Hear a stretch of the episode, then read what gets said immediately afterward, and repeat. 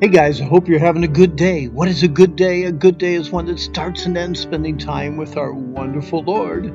We continue our daily meditations in the book of Romans, today focusing on Romans 4. Now remember, man ruined his life with sin. God's remedy is Jesus Christ. Therefore, how can I show my thankfulness to God every single day? You know, for the last 10 days, we have been learning how depraved and wicked a man's heart can become when he refuses to listen to God and pushes him out of his life.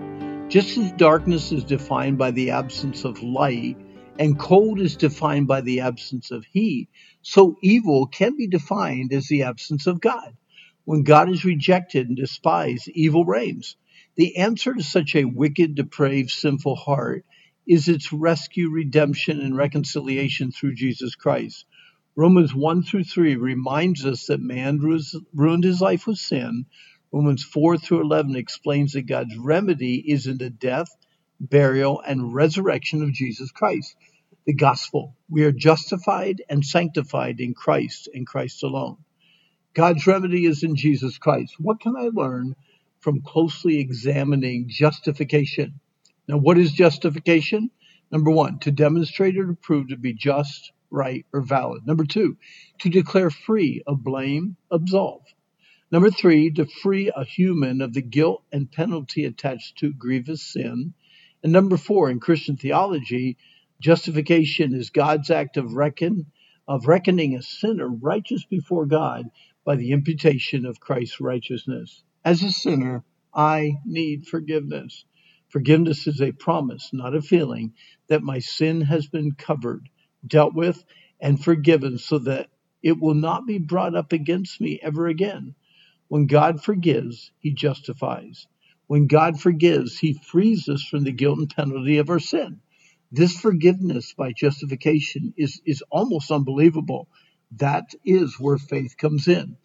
Uh, Galatians 3 Even as Abraham believed God, and it was accounted to him for righteousness. James 2:23 the scripture was fulfilled which says Abraham believed God it was imputed unto him for righteousness and he was called a friend of God. Romans 4 is all about Abraham. The Jewish community took a lot of pride in their ability to trace their lineage back to this patriarch. Some even believe that by simply proving that they were like dis- direct descendants of Abraham, that they would be ushered into heaven, no questions asked. Both Jesus and John the Baptist dealt with this false assumption in John 8 and Luke 3 when they challenged the Pharisees and the Sadducees to prove by the way they lived that they had repented of their sins and turned to God. John 8:39 They answered and said unto Jesus, Abraham is our father.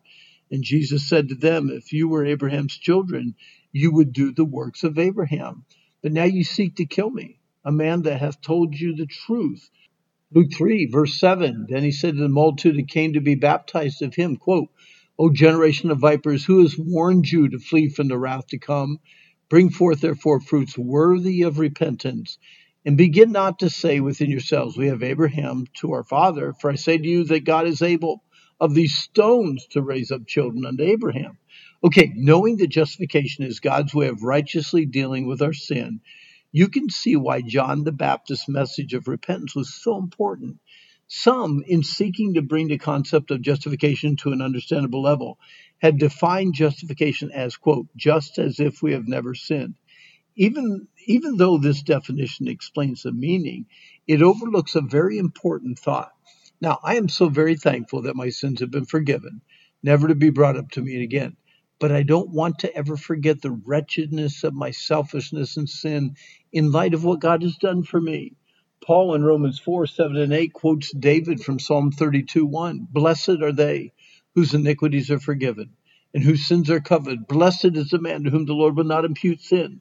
In other words, what a joy it is to those who know that their sin is totally put out of sight, whose sinful record has been cleared of all guilt, and Christ's righteousness has been put in its place.